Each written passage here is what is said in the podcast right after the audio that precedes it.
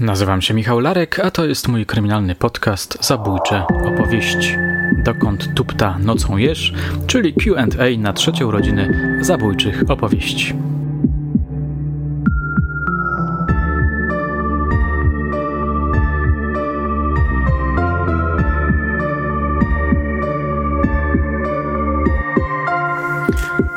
Poznajecie tę melodię? Tak, tak. Ona właśnie rozpoczynała pierwszy sezon mojego podcastu e, Zabójcze Opowieści. Moje drogie, moi drodzy, dzisiejszy podcast, dzisiejszy odcinek będzie e, trochę inny niż zazwyczaj. Powiedziałem trochę inny, może właściwie zasadniczo będzie inny.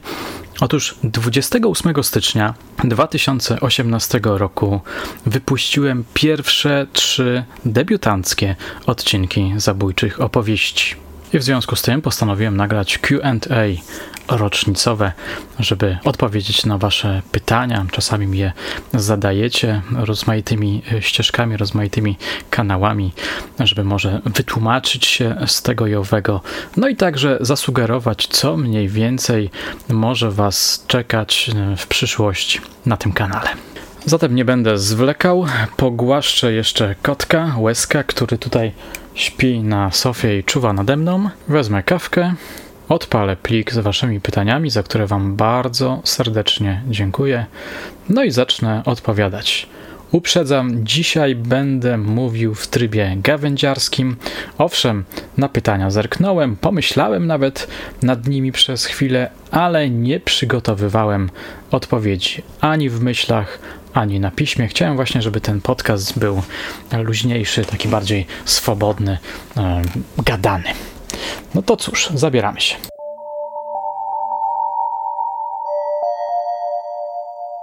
Na początek weźmiemy pytania, które wysłała mailem Magdalena Jakubczyk. Magda, dziękuję Ci za kolejne pytania. Już ich chyba nie zliczę. Jestem Ci niezwykle wdzięczny, że za każdym razem przed live'em czy przed jakimiś QA mm, wysyłasz swoje, mm, swoje ciekawe pytania, komentarze czy wątpliwości. Cztery pytanka. Pierwsze, jakie są Twoje wrażenia i spostrzeżenia po przeczytaniu listów Denisa Nielsena, które otrzymałeś od kolegi z USA? No i tutaj muszę się uderzyć mocno w piersi. Owszem, dostałem te listy, zerknąłem na nie, ale jeszcze nie miałem okazji, żeby je gruntownie przeczytać. Mam taki plan, żeby niebawem po nowym roku już jednak mm, dać te listy do przetłumaczenia fachowej, profesjonalnej mm, tłumaczce, przeczytać je potem na spokojnie i stworzyć dość duży, jak myślę, materiał na temat Denisa Nilsena, albo raczej e, kilka materiałów. Więc nie będę wchodził w szczegóły, powiem tylko tyle, że mam wrażenie, iż Denis Nielsen był dość, albo nawet bardzo inteligentną postacią. Kupiłem sobie e, książkę Briana Mastersa, z której chyba wynika, że to była bardzo skomplikowana postać. Także na, póki co na razie nie mogę mocniej zagłębić się w ten e, temat. Mam nadzieję, że uda się to niebawem zrobić. Pytanie numer dwa. Czy na Twoim kanale podcastowym lub YouTube'owym pojawi się jeszcze kiedyś sprawa Kazimierza Polusa? Czy Twoim zdaniem jest to historia warta uwagi? Myślę, że jest to historia jak najbardziej e, warta uwagi. Jest to e, historia bardzo, bardzo e, ciekawa, która nie została jeszcze solidnie opisana. Spróbowałem to kiedyś w swoim jednym odcinku zrobić, że właściwie to było takie nakreślenie tej historii. Nieco więcej materiału przygotował Marcin Myszka. Mamy także jeden odcinek kryminalnych śledztw PRL wyprodukowany przez CBS Reality, no ale to jeszcze nie wyczerpuje tematu. Mnie tak naprawdę w tej e, postaci Kazimierza Polusa fascynuje jego młodość, która zaczęła się w latach dwudziestych, tutaj raczej dzieciństwo, młodość, czyli te na, lata nastoletnie, to były już lata trzydzieste. Jestem bardzo ciekawy, jak spędził drugą wojnę światową. Jestem dalej, jestem też ciekawy, czy druga wojna światowa wpłynęła jakoś na jego mordercze czy agresywne, przemocowe skłonności, które potem zamieniły się w mordercze. Tego nie wiem. To jest takie pytanie, które niezwykle mocno mnie interesuje. Czy wrócę jeszcze do tej sprawy? Bardzo bym chciał wrócić i jeśli uda się zdobyć kontakt, czy nawiązać komunikację z milicjantem, który prowadził tę sprawę, to jak najbardziej, ale to jest jakby chyba taki najważniejszy warunek. Ktoś mi obiecał, że zadzwoni do niego, ale ma chyba problem z tym, zobaczymy. Trzymajcie kciuki, żeby to się udało. Trzecie pytanie. Która sprawa kryminalna przedstawiana przez Ciebie jest najbardziej pouczająca? Chodzi mi o to, która, która może być uznawana za przestrogę czy ostrzeżenie na przyszłość. Nie umiem odpowiedzieć na tak postawione pytanie, mam wrażenie, że każda sprawa kryminalna jest bardzo pouczająca, bo stanowi przestrogę czy ostrzeżenie przed e, złymi ludźmi, złymi czynami, złymi myślami itd. Tak itd. Tak e, troszkę bym zmienił to pytanie, gdybym chciał na nie odpowiedzieć nieco, w sposób nieco bardziej rozbudowany. Ostatnio razem z profesor Magdaleną Kamińską nagraliśmy live'a na Instagramie, na którym omawialiśmy tak zwaną sprawę połaniecką. I prawdę mówiąc, ta sprawa ostatnio jawi mi się jako sprawa niezwykle fascynująca i może też pouczająca. Co mnie tam teraz interesuje? Muszę dodać, że po live'ie e, z, z Magdą, z panią, e, z panią profesor, spojrzałem na tę sprawę z jeszcze większym zaintrygowaniem, albo inaczej e, rzecz formując, to co mówiła Magda, te kierunki, które e, wskazywała, sprawiły, że uznałem tę sprawę za mm, taką sprawę, która ma jakiś wymiar, nie wiem jak to zabrzmi, mitologiczny wręcz. Nie chcę teraz wchodzić w szczegóły to, co mam na myśli. Będę to wyjaśniał e, w kolejnym podcaście albo w, w, w serii kolejnych e, materiałów. Ale to, co mnie bardzo interesuje w tej sprawie, to jest jakby połączenie e, zabójstwa, które dokonano na widoku chyba 20 czy 30 osób z religijnymi czy parareligijnymi rytuałami.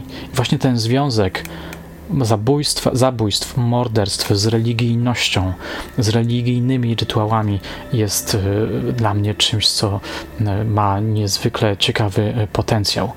Ludzie, którzy chodzą do kościoła, którzy jeżdżą, jeżdżą na pasterki, którzy całują księży w ręce, dokonują takich czynów albo są świadkami takich czynów i nic z tym nie robią. Drugą taką sprawą, która mnie bardzo interesuje, o której jeszcze nic nie mówiłem, nawet chyba nie wspominałem, a którą mam zamiar wrzucić na warsztat, jest to sprawa mm, zabójstwa dokonanego przez rodzinę Zakrzewskich. Jesteśmy umówieni z profesor Kamińską, że za jakiś czas, całkiem nie, nie, niedługi, zorganizujemy kolejnego live'a i będziemy mówić właśnie o tej e, sprawie. Mm, tutaj też mamy do czynienia z rytuałem religijnym czy parareligijnym, jakimś pogańskim. Otworzyłem sobie przed chwilą Wikipedię, żeby wam zacytować pewne zdanko, którym, czy parę zdań, które mnie bardzo mm, zawsze przyciągają. Podczas przesłuchań wyszło na jaw, czytam fragment, e, fragment rozdziałiku zatytułowanego Mordercza rodzina. Podczas przesłuchań wyszło na jaw, że rodzina Zakrzewskich praktykowała zaskakujący obrzęd. Na te osoby, które mieli zamordować, bo czymś im zawiniły, przy krzyżu i lichtarzach ustawionych na stoliku w pokoju ojca wydawali wyrok śmierci. Miała w tym uczestniczyć także matka Czesława i Adama, Helena Zakrzewska, która podobno brała świecę i wypowiadała na wpół magiczne słowa, na przykład niech borowiec skapie. No właśnie, ten rytuał jest e, niesamowity, bardzo taki mm, klimatyczny, filmowy. Strasznie mnie korci, żeby jakiś materiał na ten temat zrobić. Tutaj mamy akurat sprawę z 1969 roku. Sprawa Połaniecka to jest 1976 rok. No właśnie, w tej sprawie Połanieckiej też mam przecież niesamowitą, e, klimatyczną e, scenę, jakby rodem z jakiegoś mm, horroru Pamiętacie? Kiedy doszło do potrójnego zabójstwa, e, prowodyr całej sytuacji mm, zatrzymał świadków w autobusie i kazał im złożyć przysięgę, że niczego nie powiedzą. Jeśli dobrze pamiętam, dokładnie w tym momencie przekuwano im palec, żeby wyciekła z niego krew. To była taka przysięga e, na krew. Wręczano im też medaliki. Potem ta przysięga została w bardzo ciekawych okolicznościach powtórzona. Wyglądało to chyba jak taka tajemna, sekretna msza. Czyli wracając do pytania Magdy, fascynują mnie, mnie sprawy, w których mamy połączenie religijności z jakąś demonicznością, która każe ludziom e, zabijać innych, odbierać innym życie. Czwarte pytanie. Spotkałem się ostatnio z krytyką swoich zainteresowań historiami true crime. Co ciekawe, uwagi te nie pochodziły od, od, osób z najbliższego otoczenia. Czy zdarzyło Ci się usłyszeć słowa niezadowolenia pod kątem Twojej pracy z historiami kryminalnymi? No bardzo mi Magda przykro, że tak było. Nie wiem, jakie zarzuty e, stawiały osoby, które e, krytykowały Ciebie. Bardzo chętnie bym je poznał, bardzo chętnie poznałbym te e, motywacje może jest w nich coś na rzeczy, a może po prostu y, z tych zarzutów można by wywnioskować coś na temat tego, w jaki sposób ludzie reagują na opowieści o prawdziwych zbrodniach. Daj mi przy okazji proszę y, znać, chętnie, chętnie to poznam. Jeśli chodzi o mnie, nie, ja raczej nigdy nie słyszałem słów niezadowolenia y, ze strony najbliższych, czy ze strony jakichś dalszych moich kolegów, koleżanek, znajomych. Raczej wszyscy, którzy mnie zagadują na ten temat, są zaintrygowani, zadają pytania, także udało mi się póki co uniknąć mm, tego rodzaju nie najprzyjemniejszych reakcji. To były pytania Magdy, za które e, powtórzę bardzo, bardzo e, dziękuję. Przechodzę do kolejnych pytań. E, tym razem Wawrzyniec Wichrowski. Dostałem też jakiś czas temu od niego maila z dwoma e, pytaniami. Dzień dobry, pytanie dotyczy oprawy dźwiękowej podcastów. W pierwszym sezonie Paweł Dalecki robił fajną oprawę i fajnie to wszystko współbrzmiało podczas słuchania. Dodatkowo pojawiała się czasami modulacja głosu lektora, co dodawało sznytu opowieściom. Czy to definitywny koniec atrakcji wokalnych i dźwiękowych? Bardzo Ci, Wawrzyniec, dziękuję za mm, tego maila i za to pytanie. Przyznam, że to pytanie wysłałem Pawłowi mm, Daleckiemu, który nagrał mm, odpowiedź i za chwilę wmontuję ją do tego podcastu, także będziesz musza, mógł usłyszeć jego, jego odpowiedź. Witam serdecznie. Z tej strony Paweł Dalecki. Bardzo dziękuję za to, że Michał poprosił mnie, abym to ja udzielił odpowiedzi na e, to pytanie. Współpraca z Michałem nadal trwa. Co prawda nie jest aż tak intensywna jak wcześniej. Tworzyłem wtedy muzykę do każdego e, odcinka zabójczych opowieści. Obecnie opiera się ona głównie na tworzeniu intra dla każdego kolejnego sezonu oraz przygotowaniu ambientowych podkładów muzycznych, które możecie podziwiać w każdym z odcinków. Co jest powodem? Doszliśmy do wniosku, że należy słuchać publiczności. Wielokrotnie pojawiały się głosy, że muzyka trochę rozprasza i nie pozwala skupiać się na y, zapoznaniu z treścią odcinka. E, miałem zawsze ambicje, żeby muzyka była zauważalna, ale po emisji pierwszego sezonu zabójczych opowieści wspólnie doszliśmy do wniosku, że lepiej, aby muzyka była tłem dla opowiadanych historii i z tego powodu ograniczyłem moje zaangażowanie. W kwestii efektów dźwiękowych również bardzo lubię tego typu efekty nakładane na głos. Michał poprosił, abym opowiedział co nieco na temat naszej współpracy. Poznaliśmy się jeszcze za czasów studenckich. Michał był wtedy wykładowcą w poznańskiej polonistyki. E, prawdopodobnie na jednym z naszych wspólnych zajęć w ramach projektu e, zaprezentowałem grupie mój utwór jako tło do pracy. Mm, Michał zapamiętał wtedy, że tworzę muzykę i pierwszym naszym wspólnym projektem była animacja, którą stworzyłem na potrzeby promocji jego książki, czyli Mężczyzny w białych butach. Była to bardzo udana współpraca i do dzisiaj pamiętam premier premierę tego trailera w kinie Rialto w Poznaniu. Bardzo, bardzo głębokie przeżycie. E, później Michał wpadł na pomysł stworzenia kryminalnego podcastu. Jak sądzę, byłem pierwszą osobą, która przyszła mu na myśl pod kątem pomocy w zrealizowaniu tego planu. Jako że muzyka była zawsze moją pasją i chciałem stworzyć więcej, a także chciałem, by moja muzyka nie była tylko pracą do szuflady, zgodziłem się pomóc w rejestracji, edycji i oprawie dźwiękowej do pierwszego sezonu zabójczych opowieści. Później pomagałem też w tworzeniu filmików na YouTube, natomiast e, jak wiemy, no, nie jestem osobą, która e, specjalizuje się w rejestracji wideo czy w edycji, montażu wideo, więc e, w naturalny sposób ograniczyłem również w tym swój udział. Michał znalazł osobę, która profesjonalnie się tym zajmuje. E, I była to naprawdę świetna frajda i wpadanie na pomysły stworzenia tła dla kolejnych odcinków było nie lada wyzwaniem, jeżeli chodzi o pierwszy sezon zabójczych opowieści. Później z drugim sezonem mój wkład uległ znacznemu ograniczeniu. Przede wszystkim odpowiadam za stworzenie intra dla każdego kolejnego sezonu zabójczych opowieści i ambientową muzykę oraz efekty, które czasami odzywają się w kolejnych odcinkach. E, chcę jednak e, zapewnić, że to na pewno nie koniec współpracy z Michałem. E, co więcej, już teraz mogę zapowiedzieć, że współpracujemy nad czymś naprawdę ciekawym i mam nadzieję wciągającym. Będzie to naprawdę wyjątkowy projekt. Taką mam nadzieję, więc nasłuchujcie efektów naszej pracy. Bardzo dziękuję za zaproszenie mnie do odpowiedzi na niniejsze pytania. Pozdrawiam. Rzeczywiście zgadzam się, Paweł Dalecki robił znakomitą robotę. Jego dźwięki, jego podkłady muzyczne, jingle, to, to było coś znakomitego. Przyznam, że dla mnie najciekawszy, najlepszy, mm, naj- najwspanialsza oprawa dźwiękowa pochodzi z chyba mało znanego mm, materiału. Myślę tutaj o trailerze do książki Mężczyzna w białych butach. Do dzisiaj lubię sobie posłuchać tego trailera, żeby, żeby napawać się tymi znakomitymi narkotycznymi wręcz czy hipnotycznymi mm, dźwiękami. Tutaj też pada pytanie pod moim adresem, czy, czy modulacja lektora która podobno dodawała sznyt opowieściom, będzie się pojawiła. No cóż. Mm, nie wiem, e, czy, czy ja będę jeszcze się bawił e, swoim głosem. Było parę nieprzyjemnych czy e, krytycznych, może raczej komentarzy na temat tego. I tak się zastanawiam, czy ja jednak nie jestem za słabym lektorem na takie, na takie zabawy. Póki co nie planuję modulować, ale zobaczymy może pójdę na jakieś warsztaty, nie wiem, aktorskie, żeby troszkę, mm, troszkę uatrakcyjniać te opowieści.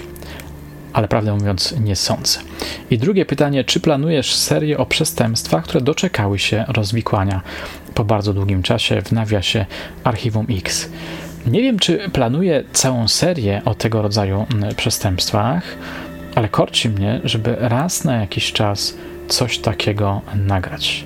Mam nadzieję, że dojdzie to do skutku. No cóż, być może się zorientowaliście, że ja lubię opierać swoje materiały albo na aktach, albo na opowieściach świadków, czy też na przykład oficerów, którzy prowadzili te poszczególne śledztwa. Tutaj musiałbym mieć jakieś ciekawe źródło, mm, na przykład pracowników różnych wydziałów Archiwum X. Gdyby udało się nawiązać takie kontakty i gdyby udało się namówić ich do e, rozmowy, bardzo chętnie nagrałbym odcinki, a nawet całą e, serię. Jeden z moich kolegów, emerytowanych policjantów, ma kontakt z pewną grupą z Archiwum X, która pracuje przy, czy pracowała, nie wiem na jakim teraz to jest etapie, przy sprawie zabójstwa Małgosi Kominek i Wacławy G. Może kiedyś z nimi uda się nawiązać jak, jakiś kontakt i y, wyciągnąć od nich jakieś opowieści. Byłoby bardzo, mogłoby to być bardzo interesujące. Ja z wielką przyjemnością coś takiego bym zrobił. Biorę kolejnego łyka kawy, zerkam na ekran mojego monitora i tam znajduję kolejne pytanie. Jak rodzina i znajomi reagują na Twoje kryminalne zainteresowania?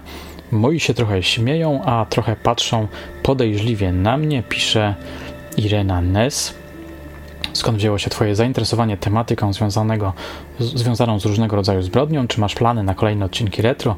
Jak zwykle pozdrawiam serdecznie i czekam na materiał. Tutaj mamy akurat e, kilka pytań. Na pierwsze z nich odpowiedziałem Na moje kryminalne zainteresowania rodzina patrzy w sumie trudno mi powiedzieć jak.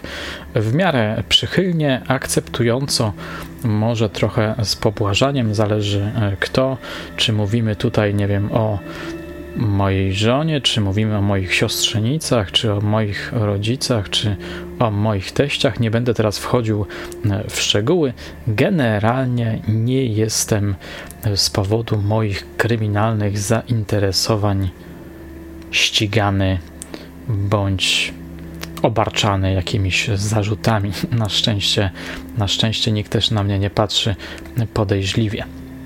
Skąd wzięło się Twoje zainteresowanie tematyką związaną z różnego rodzaju zbrodnią? Trudno mi powiedzieć, gdzie są początki, skąd to się wzięło. No, jako młodzieniec nie wiem, czy 10 czy 12-letni uwielbiałem czytać kryminały.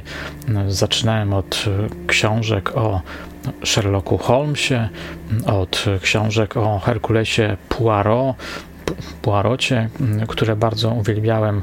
Gdzieś tam był Joe Alex, Chandler. Tak przez kilka lat e, ta pasja e, trwała. Potem e, zmieniłem swoje gusta, zająłem się czymś innym. Potem poszedłem na polonistykę.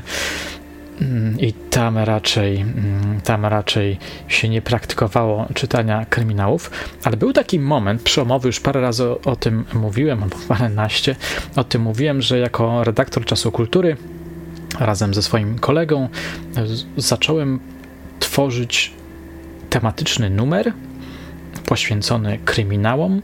Był to rok 2008 i myśmy przygotowywali z kolegą Zamawialiśmy teksty o powieściach kryminalnych, o e, filmach kryminalnych.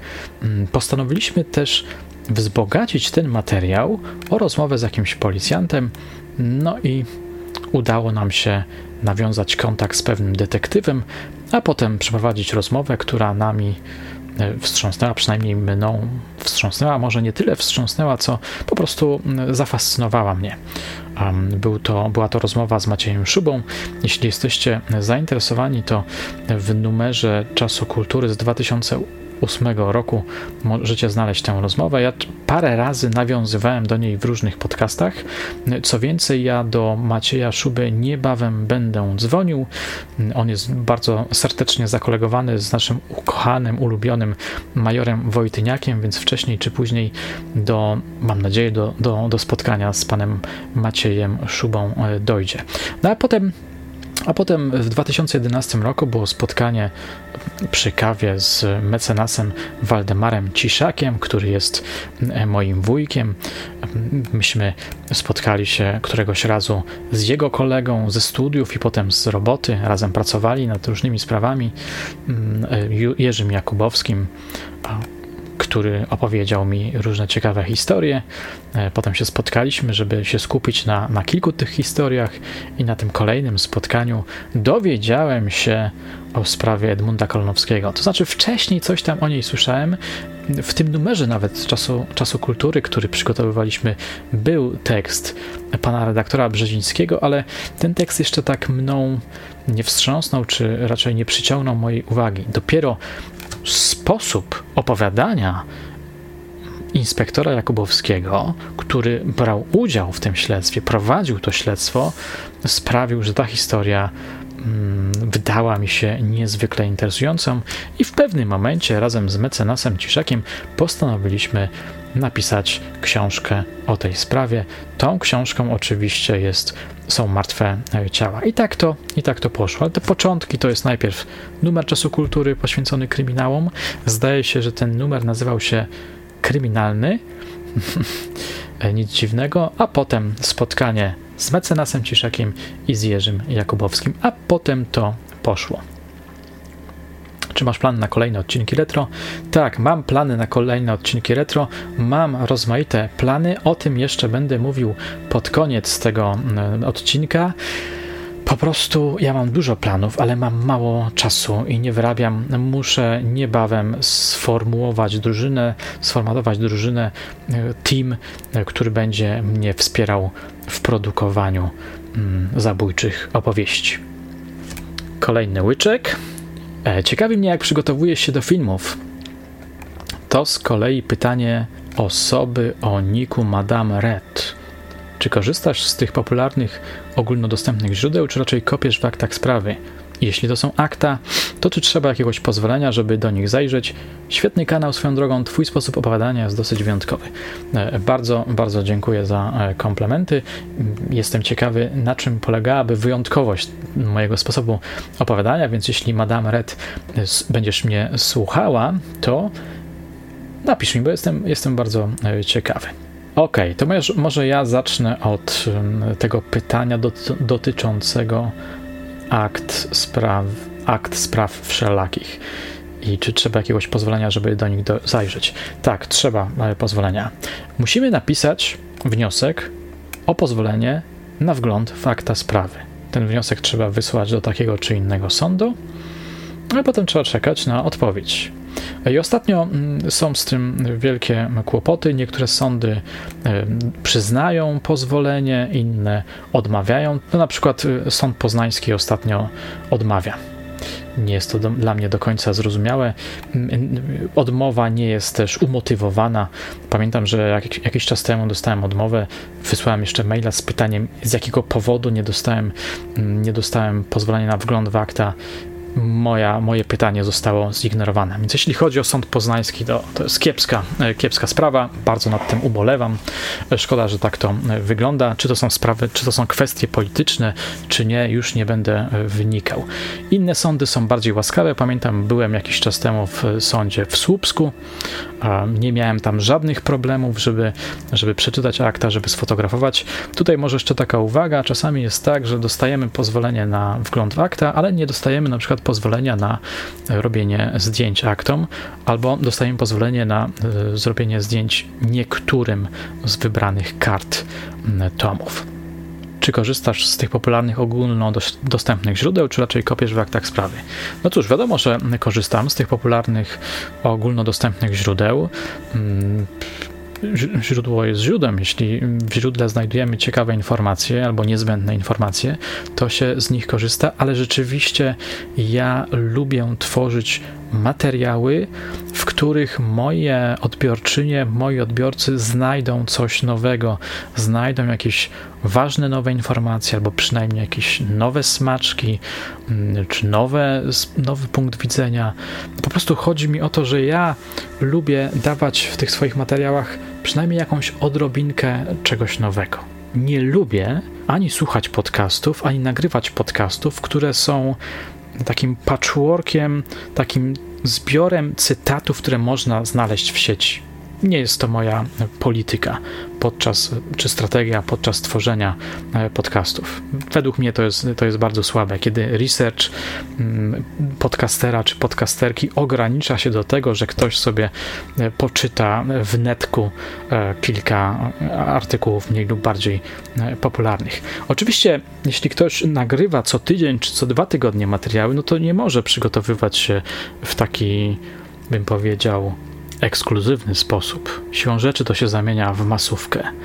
Mm, dlatego ja trochę rzadziej robię te swoje podcasty, nagrywam e, swoje e, podcasty i zawsze raczej staram się przynajmniej jedną nową rzecz e, powiedzieć. Chociaż robię rzecz jasna wyjątki, ta seria związana z śledztwami, które prowadził Scotland Yard, siłą rzeczy opiera się na materiałach, które znajduję, znajduję w sieci albo w książkach, które uda mi się ściągnąć. Ciekawi mnie, jak przygotowujesz się do filmów, filmów, pewnie e, podcastów, no, na rozmaite e, sposoby.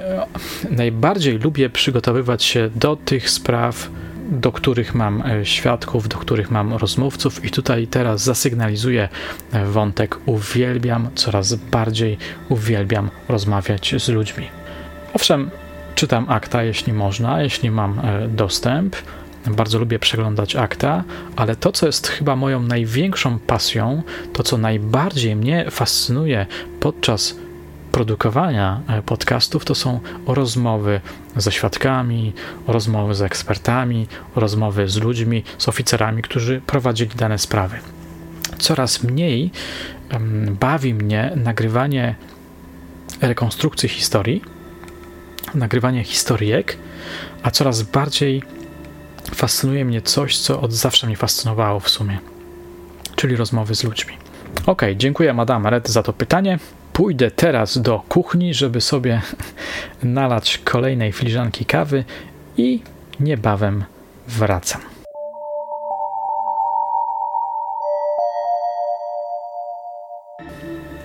Mam już kawkę, wróciłem, kontynuuję odpowiadanie na Wasze pytania.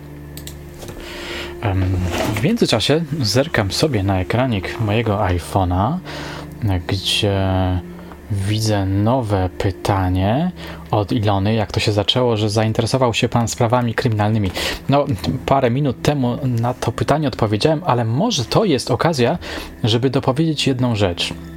Bo owszem, spotkałem się z mecenasem Ciszakiem, spotkaliśmy się z Jurkiem Jakubowskim, potem z paroma innymi osobami, zrobiliśmy martwe ciała, ale to mógłby być taki jednorazowy strzał mogło się to skończyć na cała ta przygoda z True Crime'em. Wtedy to słowo jeszcze było mi kompletnie nieznane. Chyba w ogóle nie było w polskim obiegu e, tego słowa.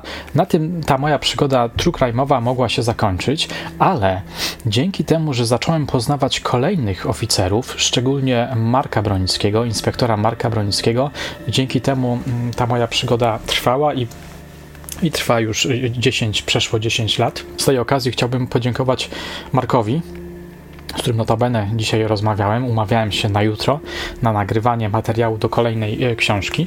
Gdyby nie Marek, być może e, to byłaby, było, byłby to projekt o wiele, o wiele krótszy, ale dzięki temu, że on wprowadził mnie e, w ten świat, pokazał innych ludzi, przedstawił innym ludziom, innym policjantom, pootwierał różne furtki, dzięki temu Dzięki temu powstały zabójcze opowieści, także, także to jemu zawdzięczam tak naprawdę rozwój zainteresowania się tymi sprawami. Ok, mam tutaj, mam tutaj pytanie od Agnes L., która opisywana przez Ciebie sprawa była najtrudniejsza do przygotowania pod względem emocjonalnym. No, spraw było dużo e, trudnych.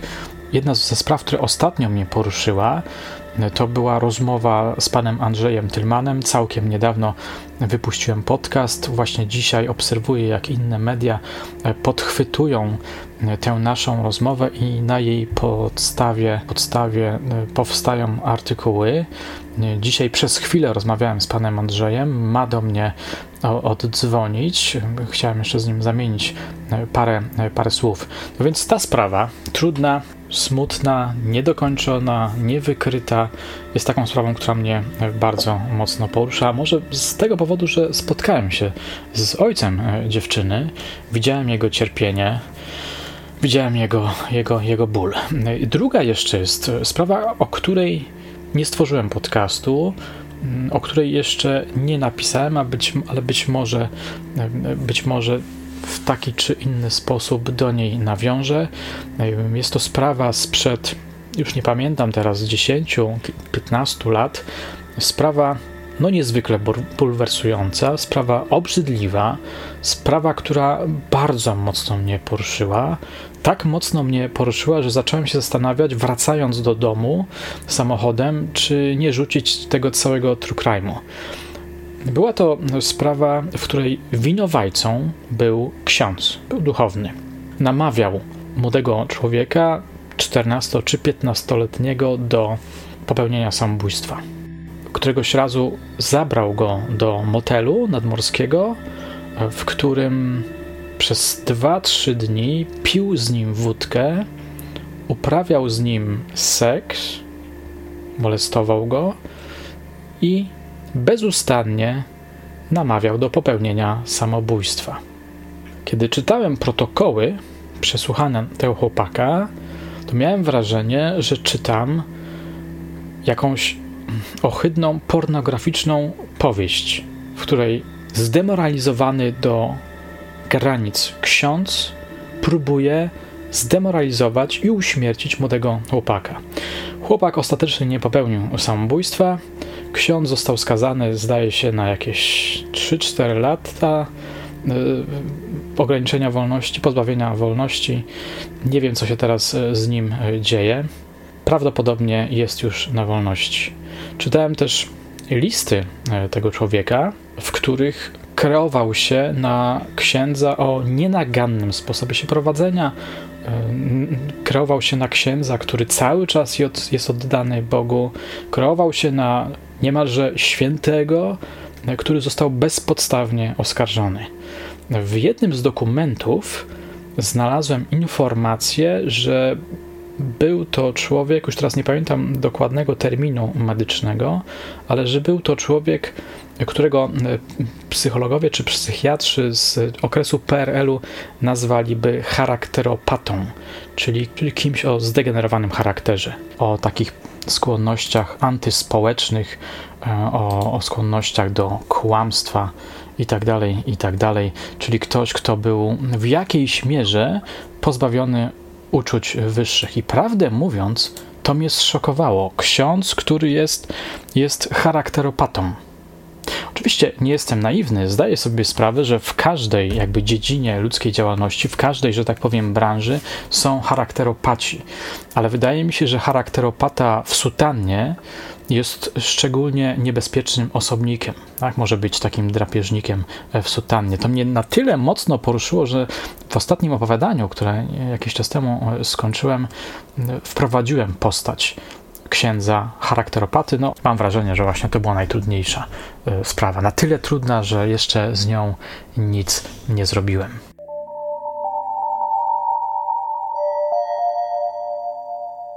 Ok, idziemy w takim razie dalej. Wezmę sobie tylko łyczka kawki. Powolutku będziemy zmierzać ku końcowi. Zuzanna pyta, czy sława bywa uciążliwa. No cóż, moja droga Zuzanno, nie wiem, czy sława bywa uciążliwa, ponieważ ja nie jestem człowiekiem e, sławnym czy popularnym. O to e, musisz zapytać pisarzy, podcasterów, filmowców, którzy naprawdę są e, sławni, czyli na przykład Remigiusza Mroza, czy jeśli chodzi o podcasty Marcina Myszkę. Ktoś zapytuje, nie zanotowałem tutaj imienia, bardzo przykro mi. Czemu tak mało podcastów ostatnio? No cóż, mm, padła chyba na to już przynajmniej cząstkowa odpowiedź. Jestem jest, mam ostatnio tak mało czasu, że nie jestem w stanie regularnie co tydzień nagrywać, montować i potem wypuszczać e, podcasty. Mam nadzieję, że to się zmieni. Mam pewien pomysł na e, swoją działalność podcasterską. Chciałbym trochę tutaj wprowadzić zmian i nowości. Być może uda się uda się te podcasty wypuszczać częściej. No cóż, tak naprawdę jestem człowiekiem, który teraz jest zajęty bardzo mocno trzema rodzajami aktywności. Po pierwsze, prowadzę zajęcia z kreatywnego pisania w ramach pracowni literackiej. Zapraszam. Po drugie, jestem pisarzem, który ma umowę podpisaną na parę e, książek. E, muszę, e, muszę te książki napisać, potem zobaczymy, co będzie dalej. No i trzecia rzecz, podcasty. Więc wszystkie te trzy aktywności sprawiają, że moja doba kurczy się, że czas ulega anihilacji, że na nic nie mam czasu. Mam nadzieję, że nie skończy się to jakimś zawałem serca odpukać. Kolejne pytanie. Dokąd tupta nocą jesz? A tak serio, to przesyłam serdeczne gratulacje z okazji trzeciej rocznicy. Dokąd tupta nocą jesz?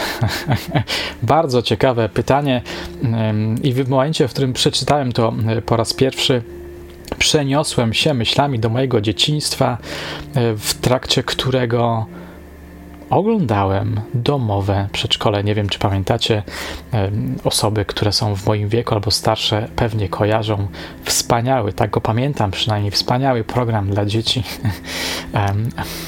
dla, dla przedszkolaków, którym e, wtedy e, byłem, bardzo, bardzo lubiłem. Ale to pytanie mm, e, chciałbym wykorzystać, żeby powiedzieć o jednej rzeczy istotnej dla mojej działalności podcasterskiej. Otóż raz na jakiś czas mam taki pomysł, czy mam takie myśli, żeby tę swoją działalność rozszerzyć pod względem tematycznym. Trochę już jestem zmęczony true crime'em, historiami, historyjkami o zabójstwach, o innego rodzaju przestępstwach i chciałbym, i chciałbym zacząć nagrywać podcasty na inne e, tematy. Chyba za chwilę do tego e, wrócę. Dziękuję za to pytanie i za to nawiązanie. Mam nadzieję, że kiedyś rozwiążemy zagadkę, dokąd tupta nocą jesz. Joanna, najciekawsza sprawa kryminalna według ciebie. No na to pytanie w pewnym sensie już odpowiedziałem, znaczy w pewnym sensie, po prostu na to pytanie już odpowiedziałem. Coraz bardziej fascynuje mnie sprawa połaniecka ze względu na wymiar religijny, czy ze względu na element religijny. Ta sprawa nam chyba daje wgląd w mentalność człowieka. Może też w człowieka szczególnego rodzaju, jakim jest Polak. Polak, który bardzo mocno jest przesiąknięty religijnością, e, pogaństwem i chyba jednak, nie obraźcie się, ale według mnie Polak to jest osoba, mówię generalnie rzecz jasna, czyli nie o wszystkich, ale Polak to jest taka osoba, która jest niezwykle podatna na zabobony, na mity, na opowieści naznaczone emocjami, nabite emocjami. No i ta druga sprawa, która miała miejsce w 1969 roku, sprawa zabójstwa dokonanego przez e, Zakrzewskich. Więc to ostatnio te dwie sprawy mnie coraz bardziej intrygują. Drugie pytanie od Joanny. Czy w dzieciństwie, w czasach wczesnej młodości, również interesowałeś się sprawami kryminalnymi? Na to też już troszkę odpowiedziałem. Tak, interesowałem się, ale sprawami kryminalnymi fikcyjnymi. Sprawami kryminalnymi, które prowadzili tacy detektywi jak Sherlock Holmes, jak Hercules Poirot, jak Joe Alex, jak Philip Marlowe, czyli bohater mojego ulubionego, ukochanego niegdyś Raymonda Chandlera. Do dzisiaj pamiętam takie wspomnienie ze świąt Bożego Narodzenia, e, kiedy oglądałem Znak Czterech. To był chyba film animowany Znak Czterech Sherlocka Holmesa i dla mnie to ten tytuł Znak Czterech jest takim tytułem mitycznym, nostalgicznym, który przenosi mnie myślami do jakiejś lepszej krainy, która nie istnieje. Był telewizor, nie pamiętam, czy już kolorowy, czy jeszcze czarno-biały. Była choinka, która się świeciła. Był stół, teniso, stół do ping-ponga, który e, dostałem od rodziców. E, zapach pomarańczy rozchodził się po pokoju. Tak, wtedy pomarańcze były niesamowicie rzadkim rarytasem. Właściwie pomarańcze e, w okresie mojej, mojego dzieciństwa jedliśmy bardzo rzadko parę razy w roku na pewno w Wigilię. I tutaj na koniec jeszcze takie oto pytanka. Czy wrócisz do sezonu o śledztwach Scotland Yardu? Tak, wrócę. Kiedy zaczynałem e, tę serię, kiedy nagrywałem dwa pierwsze odcinki, myślałem, że to pójdzie e, nieco szybciej, że będę regularnie nagrywał, no ale okazało się jednak, że ta moja działalność podcasterska jest uzależniona od przypadku od tak, od przypadków.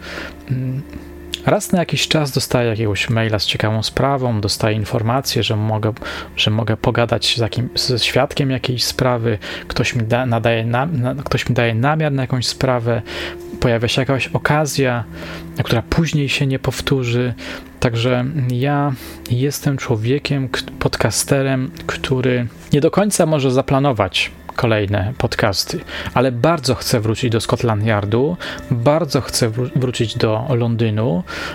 To jest miejsce, Londyn, który niezwykle mnie e, fascynuje, coraz bardziej mnie fascynuje i mam, mam nadzieję, że już niebawem zacznę pisać kolejne odcinki.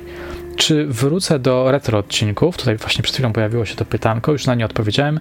Tak, też bardzo mocno chciałbym wrócić do odcinków, które są osadzone na przykład w dwudziestoleciu międzywojennym. To jest epoka, która mnie bardzo zaintrygowała, zafascynowała jakiś rok temu. Uwielbiam przeglądać stare gazety, uwielbiam wczytywać się w te nagłówki e, bardzo krzykliwe, splamione wręcz e, krwią. Uwielbiam czytać te naciągane artykuły, te krzykliwe artykuły, w których jest tak dużo krwi, zbrodni, patetycznych słów. Te, te, te, te, te artykuły są dla mnie czymś w rodzaju smakowitej, choć nie ma co ukrywać, jarmarcznej poezji. Tak bardzo do tego tęsknię i znowu muszę powiedzieć, że mam nadzieję, że uda mi się niebawem wrócić do retro. Też po głowie chodzi mi e, myśl, żeby napisać jakąś powieść retro. Mam nawet jakieś e, pomysły na to, albo przynajmniej kilka opowiadań, które dzieją się gdzieś e, w przeszłości. Trzymajcie kciuki. Plany na przyszłość. No właśnie, nie chcę za bardzo wchodzić w nie chcę za bardzo otwierać tej furtki, bo za nią kryje się mnóstwo planów. No cóż, ale odpowiem może tak pokrótce. Chcę skończyć parę książek, na które podpisałem umowę. Przede wszystkim chcę skończyć książkę trukrajmową, mm, którą piszę dla wydawnictwa Znak. Jest to książka zbierająca, zawierająca zbiór reportaży związanych z zabójstwem i zarazem samobójstwem teraz właśnie pracuję nad nową wersją historii o Tadeuszu Kwaśniaku, czyli zabójcy, gwałcicielu, pedofilu, który pod koniec, który, który zakończył y, swój żywot samobójstwem. Właśnie dzisiaj jadę do Jerzego Jakubowskiego, żeby raz jeszcze nieco dokładniej opowiedział mi tę historię. Jutro będę rozmawiał z Markiem Bronickim. To będzie kontynuacja nagrania, które zaczęliśmy y, w tamtym tygodniu. Nie, w tym tygodniu chyba nawet, w poniedziałek a nie, albo może w tamtym tygodniu, y, okazało się, że Marek przypomniał sobie wiele nowych rzeczy, mm, dał mi kontakt do pewnego oficera, niegdyś oficera z komendy głównej, mm, więc mam wrażenie, że ta odsłona historii o Tadeuszu Kwaśniaku będzie o wiele bardziej rozbudowana i fascynująca.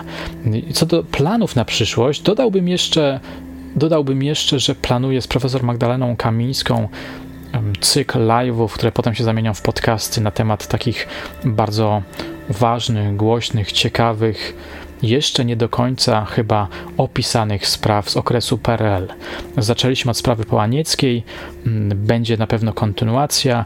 E, teraz chyba kolejna sprawa to jest ta, o której Wam wspominałem, czyli Rzepin, bracia Zakrzewscy, 69 rok. Zobaczymy, co będzie później. Być może z tego stworzymy e, książkę, którą wspólnie napiszemy. Mówiłem już też o tym, że chciałbym stworzyć serię podcastów na inny temat. Moja żona podpowiedziała mi ostatnio, żeby stworzyć podcast czy serię podcastów, w których będę rozmawiał z kobietami. I to, prawdę mówiąc, jest dla mnie bardzo ciekawy temat. To, ten temat mnie bardzo, bardzo korci. Powiem tylko, że powiem jeszcze tylko jedną rzecz. Fascynują mnie rozmowy z ludźmi. To już mówiłem chyba. Fascynują mnie rozmowy z ludźmi i chciałbym w tym kierunku pójść. Aha, i jeszcze jedna rzecz, która stanowi dla mnie wyrzut sumienia. Otóż jakiś rok temu zacząłem pracować nad książką, zbiór reportaży, których głównymi bohaterkami są kobiety, które doznały przemocy domowej. Musiałem ten, ten pomysł na chwilę dłuższą chwilę, jak się okazuje, zawiesić, ponieważ czasowo zupełnie przestałem się wyrabiać. Mam z tego powodu wyrzuty sumienia, ale mam głęboką nadzieję, że już niebawem wrócę do tego e, tematu. Bardzo bym chciał wrócić. I jeszcze ostatnie pytanie. Jaką pan poleca książkę na dzień dobry? Rozumiem, że chodzi o moją książkę.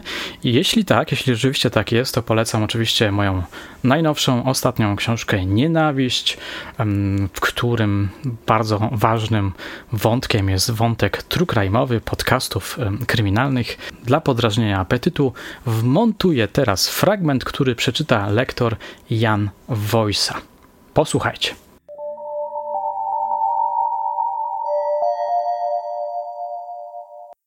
Coś wywęszyliście w królestwie paprykarza? Zapytała go Julka, gdy późnym wieczorem siedzieli na sofie przed telewizorem i zajadając pizzę oraz popijając kole, oglądali kolejny odcinek miasteczka South Park. Ten serial odkryli jakieś parę miesięcy temu i od tamtej pory uwielbiali się przy nim resetować po ciężkim dniu.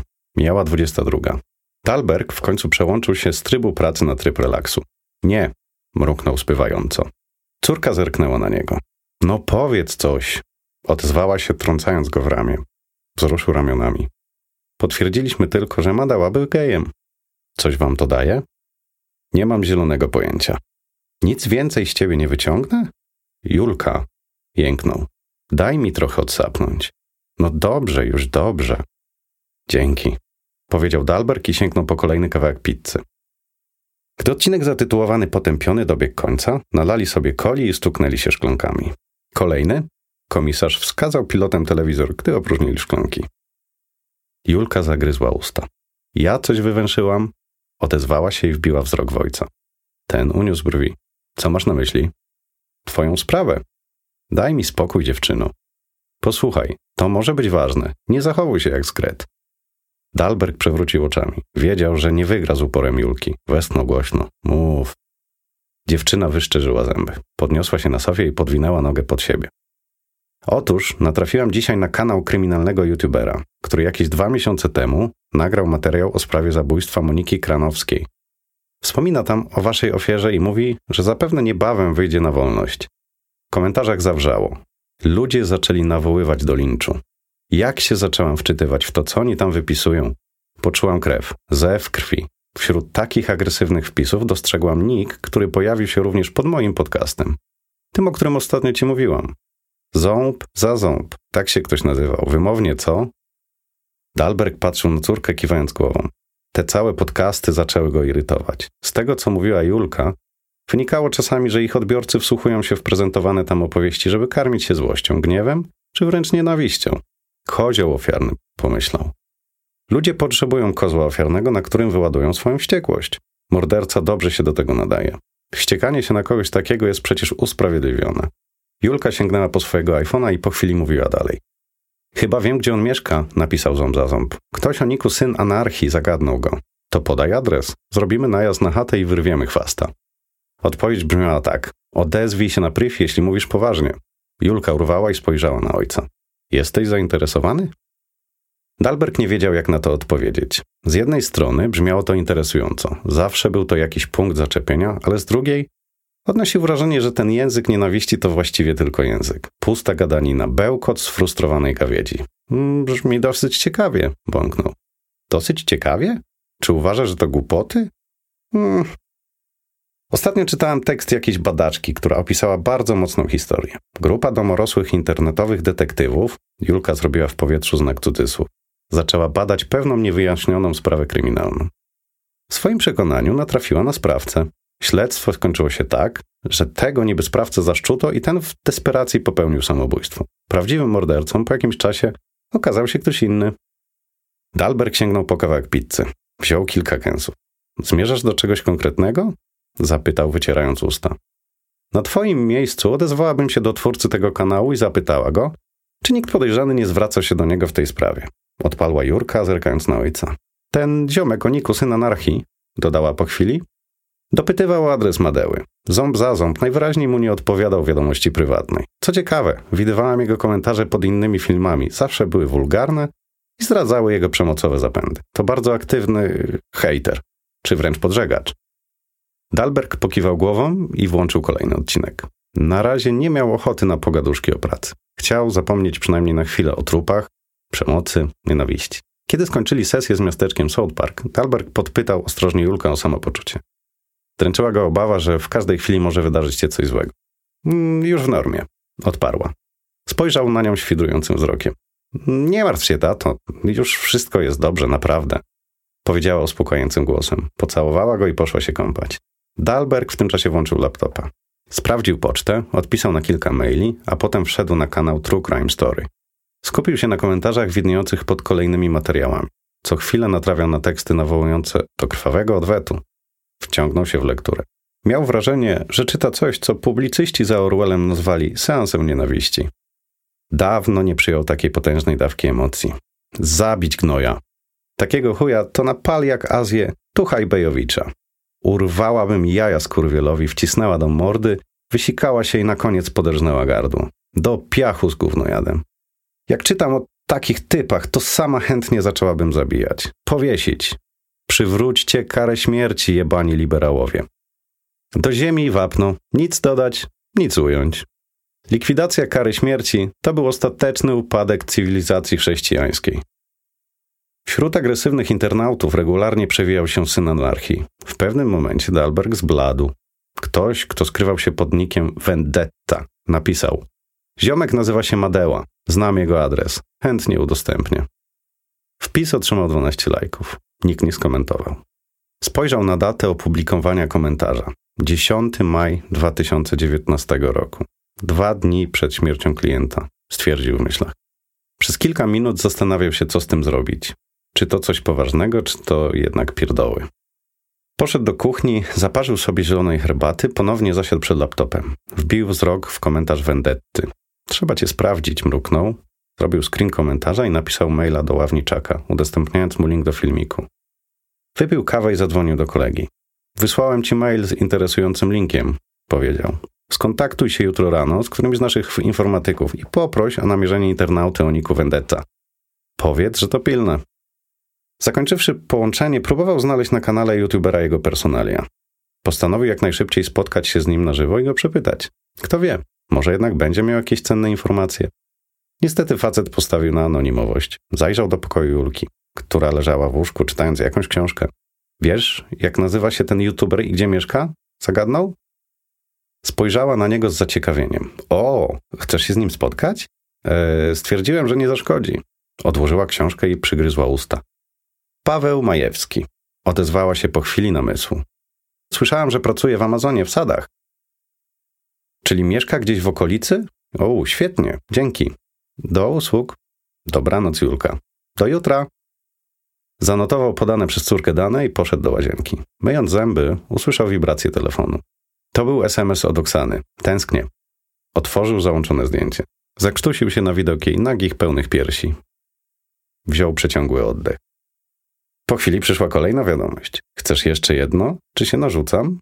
Wkrótce Talberg wreszcie całkowicie zapomniał o pracy.